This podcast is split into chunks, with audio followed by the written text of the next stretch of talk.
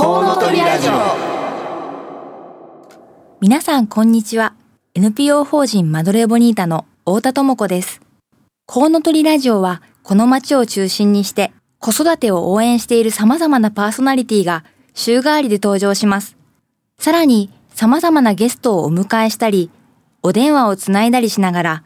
理想の数だけ子供を産み育てるために個人や社会はどうすればよいかリスナーの皆様と一緒に考えられるような話題を中心にお届けしていきます。一週目は、母親の産前産後ケアの NPO 法人マドレボニータから私、太田智子。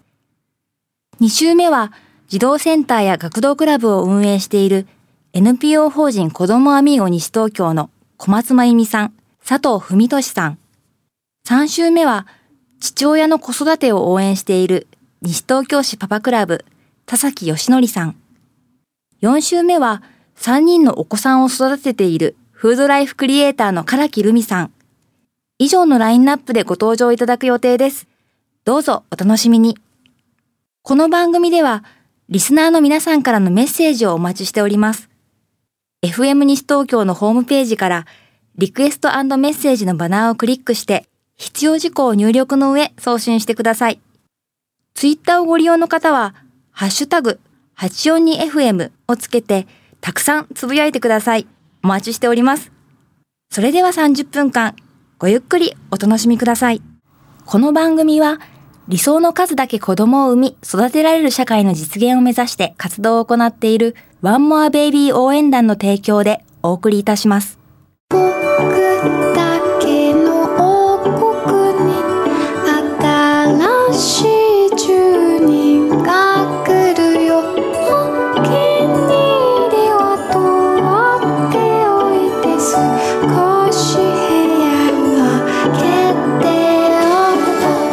ベイビー応援団。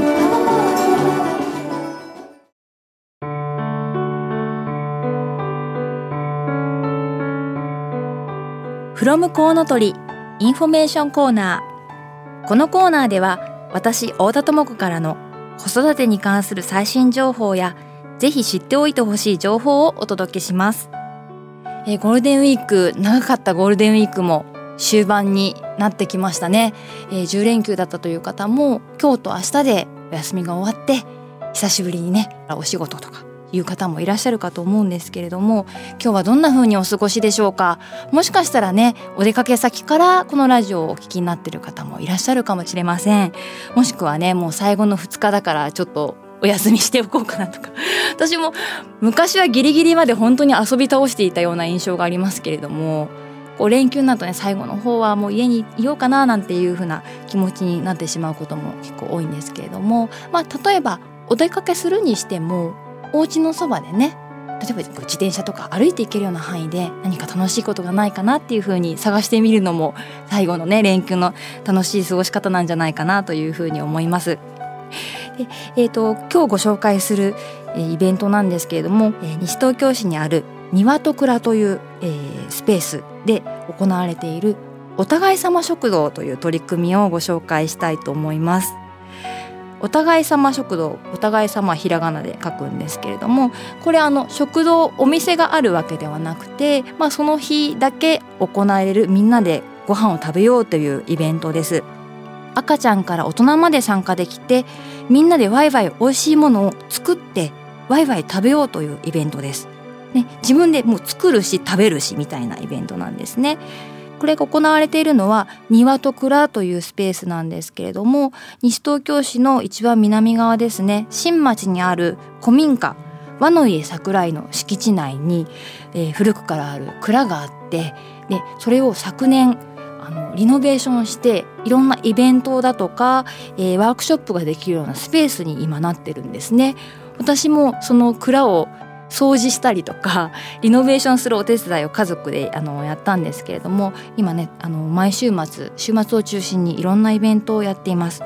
でその和の家桜井の、えー、庭と蔵の中でロケットストーブっていうストーブがあってあの、ま、今ねもうだいぶ暖かくなってきたのでストーブをこう温めるためには使わないんですけれども薪ストーブがあります。でそのストーブでいろいろまあ、お湯を沸かしたりとかスープを作ったりとかっていうことができるのでそのロケットストーブを使って西東京市の野菜をまあ材料にしてけんちん汁とかポトフとかそういうものを作っているんですね。でこのお互い様食堂すでにもう2回やっていまして、えー、その時の様子などもあの庭と蔵のホームページに載せてあるんですけれどもその様子を見ると本当にねもう1歳になる前の赤ちゃんから大人まで前回4月9日の時は25名の方が参加したそうです。で西東京市の野菜を使って、えー、ポトフとあとおむすびを作りました。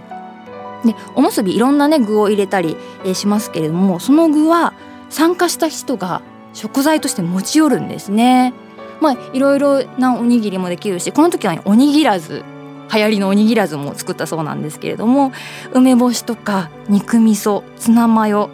海苔イカナゴ明太子などなど皆さんこれ持ってこれをおにぎりにしたら美味しいかなというものを皆さんで持ってきてでもねイカナゴとかって見たことない人もいますよね。こうお魚の佃煮ですけれども、まあ、それをなんだというふうに興味津々で見ながらえおにぎりやおにぎらずを作り作ってそして汁物としてはロケットストーブの火を使って、えー、ポトフを作ってみんなでご飯を食べたというイベントです。でやっぱりちっちゃい子のお手伝いのきっかけにもなると思うんですよね。なんかあのー、まあお家でもお手伝いとか一緒にご飯作るとかってあのー、まあ、やってるよっていう方もいらっしゃると思うんですけれどもやっぱりこう忙しい日々の中で なかなかにねあのやらせるきっかけが作りにくいなとかこう自分でご飯を作りながらなかなかこうちょっと時間をかけて一緒にやってあげられないなという時も、まあ、いろんな大人の目がある中で、えー、じゃあ玉ねぎ剥くのからやってみるとかちょっと包丁とかね持てるぐらいの子であればじゃああの見ててあげるからこういうふうに切っていくんだよみたいな風に一緒にやっていくこともできるんじゃないかなというふうに思います。でこのお互い様食堂なんですけれども今まで土曜日に開催してきたんですが次回は5月15日の日曜日になっています。なので土曜日ちょっと参加できなかったという方も今度は日曜日の開催になるのでぜひあの足をお運びいただきたいなというふうに思っています。でこちらの事前申し込み制になっています。ですので、えー、庭と蔵のホームページか Facebook ページから、えー、このお互い様食堂についての情報をクリックしていただいてでそこにお申し込み方法書いてありますので、えー、そちらからお申し込みください。費用としては小学生から大人までは1人500円そして、幼児、小学生の手前の幼児は1名無料で2名以降は、幼児1人につき300円かかるということです。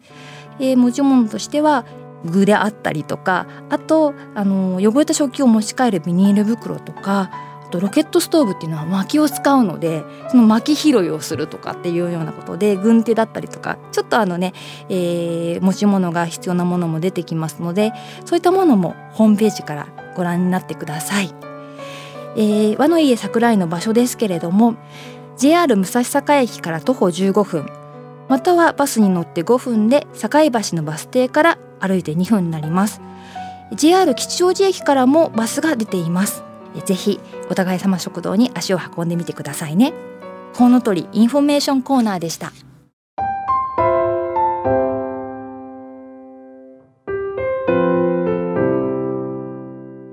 5月に入りまして、ね、4月からまあ1ヶ月経ったところなんですけれども、えー、私の子供上の子供が小学校にこの4月に入学してでいろいろねやっと生活もこんな感じで回っていくのかなというのが分かってきたところになります。で結構毎日大変だなと思うのが子供のお支度ですね。で、もちろんあの、保育園に行っていたので、前日の準備をするっていうのは前からやっていたことなんですけれども、やっぱり小学校に入ると時間割が毎日あったりとかして、毎日ちょっと持っていくものが違ったり、あと、全部が全部親が準備するんではなくて徐々に子供が自分で準備できるようにしていきたいなという気持ちもあります。でそうするとやっぱりこうどうやってそれを楽しみながらまた抜け漏れなくやるかというのがなんかいろいろ考えていたんですけれどもちょっとここであのホームページをいろいろブログなどを見ていてあの見つけてやってみたことがあります。それはねお支度ボードお支度ボードですね。で、まあ、どんなものかっていうと毎日毎日、まあ、帰ってきてから翌日学校に行くまでの間に準備しなきゃいけないものいくつかあると思うんですけどもそれを一個一個、えー、マグネットのこうボードですね。あの板状のシート状になっていて裏にあのマグネットがついていてその金属みたいなところに貼り付くようなボードを、えー、100円ショップで買ってきてであと小さい形のそういうマグネットがつくホワイトボードこの2つを買ってきてですね。でその板状の、えー、マグネットをちょっと細長く1行ぐらい文字が書けるような大きさに切って細長く切ってそこに一個一個準備するものを書きます。で例えば私の場合はですね今日持ってきたんですけれども、えー、ハンカチと給食タオル。これ毎日使ったものを洗濯に出して新しいものを明日用に用意する。あと筆箱だと鉛筆を全部削ったりして、えー、明日に備える。あともうね徐々に出てきてるんですけど宿題ですね。宿題をお家でやってでお家の人が確認する。そして時間割。これ明日の時間割をちゃんと準備する。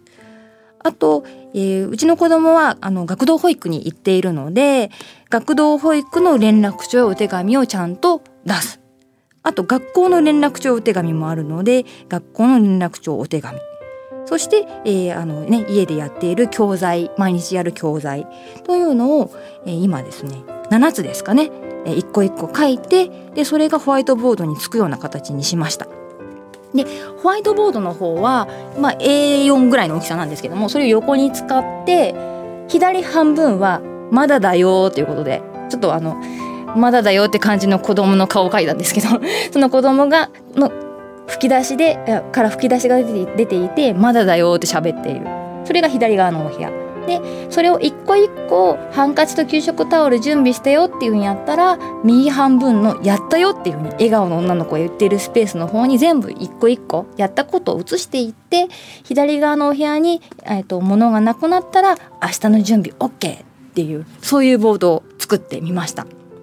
まあ、うちの子女の子なんですけどももう可愛い感じにしてみて自分でこれを一個一個終わったらこっち側に移すんだよっていう風にやってみたらなんかねやっぱりちょっと楽しい感じにねあのそれまでこうハンカチちゃんと準備したのみたいな風になっていたのが自分からじゃあこれあるものを全部右にすればいいんだねっていう風に分かって自発的にやってくれるようになりましたし親の方もなんかやっぱりもう何でしょうね。5つ以上ものがあると覚えきれないというか これはやったけどあと何があったっけっていう風になんか抜け漏れがあるんじゃないかなっていう不安がなくなって見るだけで分かるようになったのでこれちょっとしばらくね続けてみてで徐々に自分一人で、えー、全部できるようになったらいいかなっていうふうに思ってます。やっぱマグネットでこうやってね手で動かすっていうのが見た目も面白いしやっぱり映ったっていうことで感覚的にこれは終わったっていうふうに分かるのもすごく楽しいなと思います。なんかねマグネットボードも私のは表裏できない裏にするとくっつかないやつなんですけど表裏くっつくものもどうも売ってるらしくてですねそうするとひっくり返したら終わったっていう風な形にすることもできたりとかこれ私が発明した方法ではなくていろんな方があのブログ子育てブログなどでお支度ボードとかなんかあのお支度の、えー、準備のなんとかみたいな感じで、えー、書いてらっしゃる方いるのでちょっとねそういったものを検索してみるとあのどんなデザインとかどんな方法のものがあるかなっていうのはあの見ていただけると思うのであのよかったらね連休の残りの日にちで一緒に作ってみたりするのもいいかもしれません。ただですねこれがうちの子供あの2人いて下の子が1歳半なんですがもうね これマグネット取って外してとかこれ冷蔵庫にもくっつくとかっていうのが 格好の遊び道具になってしまっているのでちょっとこの作ったボードをどれぐらいの高さのところに引っ掛けておくかっていうのがね上の子供には届いて下の子供には届かないような場所にちょっと置かなきゃいけないので置く場所はちょっとまだいろいろ試行錯誤中なんですけれどもちょっとこれを活用して忘れ物のない生活をねしていきたいと思います。こちらのボード、写真を撮りましたので、えー、ポッドキャスト配信をした時に、そのホームページに一緒に写真を載せたいと思います。どんなものかなというふうに見てみたい方は、ぜひホームページをご覧ください。今日ご紹介したのは、お支度ボードでした。てここでワンモアベイビー応援団が実施した2人目意識調査から調査結果をご紹介したいと思います。この調査は全国の既婚者のうち子供なし子供1人子供2人以上の男性と女性各約300人合計1854人を対象に実施したものです。今手元に資料があるんですけれども、えー、今日ご紹介する資料のタイトルは「注目兄弟の力。兄弟は賑やかに遊びながら成長する」というね資料があります。ここから2つ、えー、調査結果をご紹介したいと思います。まず1つ目。2人以上の子供を産んでよかったと思うことは何ですか？これね2人以上の方にお聞きしています。子供2人以上産んでよかったと思うことは家族は多い方が賑やか。これを選んだ人が81.2%そして続いて子供同士で遊べるようになった。これを選んだ人が73.0%ということでこの2つが目立って高い結果となりました。2人以上子供がいると家族が賑やかで楽しくなったというふうに回答している人が多いんですね。でまあこの調査結果を見て私の家も、えー、子供が2人いるんですけれどもまあ確かに賑やかというか騒がしいっていう時も結構多いかもしれないんですけれども、まあ、楽しくなりましたね。あとやっぱりそれぞれの子どもがこう所属しているコミュニティというか、まあ、保育園だったり学校だったりっていうのもあるので、まあ、その日々の生活がガヤガヤしてるっていうのもありますしあのいろんな人との出会いもねあのそういう意味でも賑やかになったなっていうふうにとっても感じます。続いてもう一つの調査ですあなたが2人もしくはそれ以上の子供が欲しいと思う理由は何ですか、ねえー、2人もしくはそれ以上の子供が欲しいと思う理由は何ですか、えー、この結果、えー、一番高かったのは子供同士で遊べるようになるから。これが87.4%ということでとても高いですね。一番多くて。続いて家族は多い方が賑やかだから。これが70.4%子供同士で成長するからこれが66.7%そして子供が将来支え合えるから61.9%と続きます。親子という縦の関係だけでなく兄弟姉妹という横の関係の中でも成長してもらいたい。という親心が垣間見られる調査結果となりました。2人以上子供が欲しい理由は子供同士で遊べるようになるから。ということ。ですね。これも我が家の場合考えますとうちは、えー、5歳離れていて、まあ、結構離れているんですね。そして男の子と女の子ということで性別も違うんですけれども、まあ、確かに遊ぶというのはうん遊んでますね。あのまだ子供が下の子が赤ちゃんのうちは遊ぶって言ってもねなんかあの一方的にこうお姉ちゃんの方がいろいろこうあの、まあ、話しかけたりとかいろいろおもちゃを持ってきてあげたりとかっていうのをしてたんですけれどもだんだん下の子も成長してくると、まあ、こういうことやりたいとかこうやってあげたことに対していろんなリアクションをするようになってかなり一緒に遊ぶっていう感じになってきてますね。昨日もこうあの電車のおもちゃとかあのなんか私自分自身が結構乗り物が好きで 私が持っていたミニカーとかいろいろあるんですねそれを貸してあげてるんですけど 大人げなく貸してあげるよとか言ってるんですけれども、まあ、そういったものを使ってちょっとこうあの道路に見立てていろんなものをね走らせたりとかやっぱ2人でやると、まあ、子供大人がこう遊び相手になってあげるのとは違うようなねあのまあ、関係式っていうのはできるのかなというのは、まあ、実際見てても実感しますね。今日は2つご紹介しましたけれども、えまとめとしましては子供が増えると家族が賑やかになって楽しい兄弟という横の関係の中での成長を、ね、願う親心もあるということが分かりました。ワンモアベイビー応援団が実施した2人目意識調査から、えー、ご紹介しました。今週の話そうボイスコーナー。このコーナーでは日常生活での子供たちの声や音をお聞きいただき、その録音時にどのようなシーンだったかをご紹介するコーナーです。今週の音はこちら。ガサジ。ガサジ。ガサジ？美味しい？うん。はい。子供の声だったのでちょっとね聞き取りにくかったかもしれないんですが「お母さん味」って言ってますね。これはもうちょっとねかなり前になるんですけれども私の上の子供が2歳ちょっとぐらいだったかなの時に、まあ、偶然取れた音でして授乳中だったんですね、まあ、結構大きくなるまであのおっぱい飲んでたんですけれどもふとちょっとあの試しにと思っておっぱいって何味なのかなと思って 何味っていうふうに聞いたら、まあ、ちょっと気使ってたのかもしれないんですけども お母さん味っていうふうに言ってくれてすっごいびっくりしました、まあ、どんな味なのか結局わからないんですけども。ちょっとあの嬉しかったなっていう思い出のある音源ですある程度大きくならないとその何味っていう概念とか、まあ、そういうのを聞いて答えるっていうのは難しいかもしれないんですけど、まあ、結構大きくなっても飲んでるなという方は試しに聞いてみると面白い答えとか嬉しい答えとかね出てくるかもしれませんし、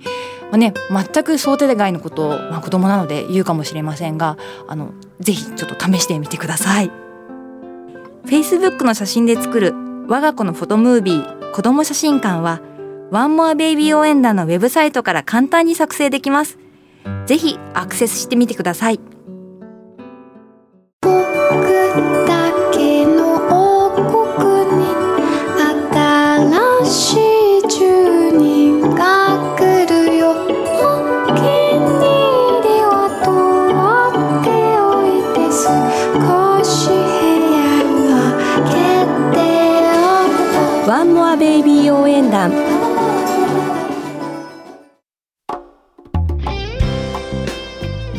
に対するにこやかな輪が日本中に広がりますように。そしていつの日にか子ども大国日本となりますように。ワンモアベイビー応援団ではそんな願いを込めて財団の役員をはじめとしたさまざまな分野の方々と連携し自治体や企業団体などの皆様が開催する講演や研修セミナーなどに対する講師を派遣。理想の数だけ子供を産み育てられる社会を目指しています。男女共同参画。ワークライフバランス。父親の育児参画。イクボス。ダイバーシティ。ライフプラン。妊娠出産。産後ケア。不妊。人口減少時代の社会保障。少子化を取り巻く現状と求められる対策。などの各種講演セミナー職員研修企業研修を行っています。その他の内容についてもご希望があればご相談ください。企画から参加させていただくことも可能です。また妊娠出産子育てなどに関する出版物などの編集や監修各種調査に対するご相談も承っております。講演のご依頼やワンモアベイビー応援団へのご質問などお気軽にお問い合わせください。詳しくはワンモアベイビー応援団で検索してウェブサイトをご覧ください。今回あの2回目の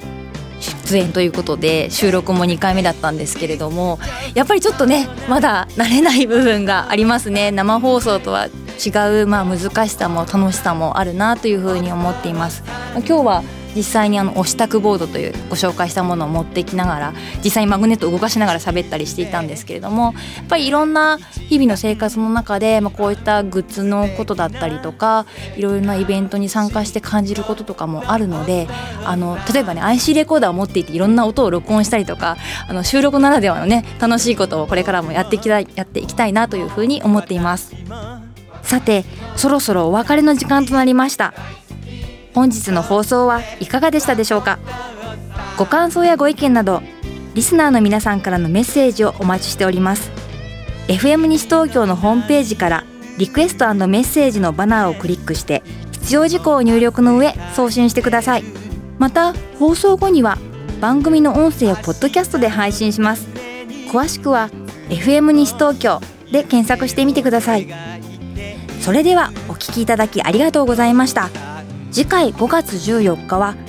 児童センターや学童クラブを運営している NPO 法人子どもアミーゴ西東京の小松真由美さんと佐藤文俊さんのご担当です来週もどうぞお楽しみにここまでのお相手は私 NPO 法人マドレボニータの太田智子でした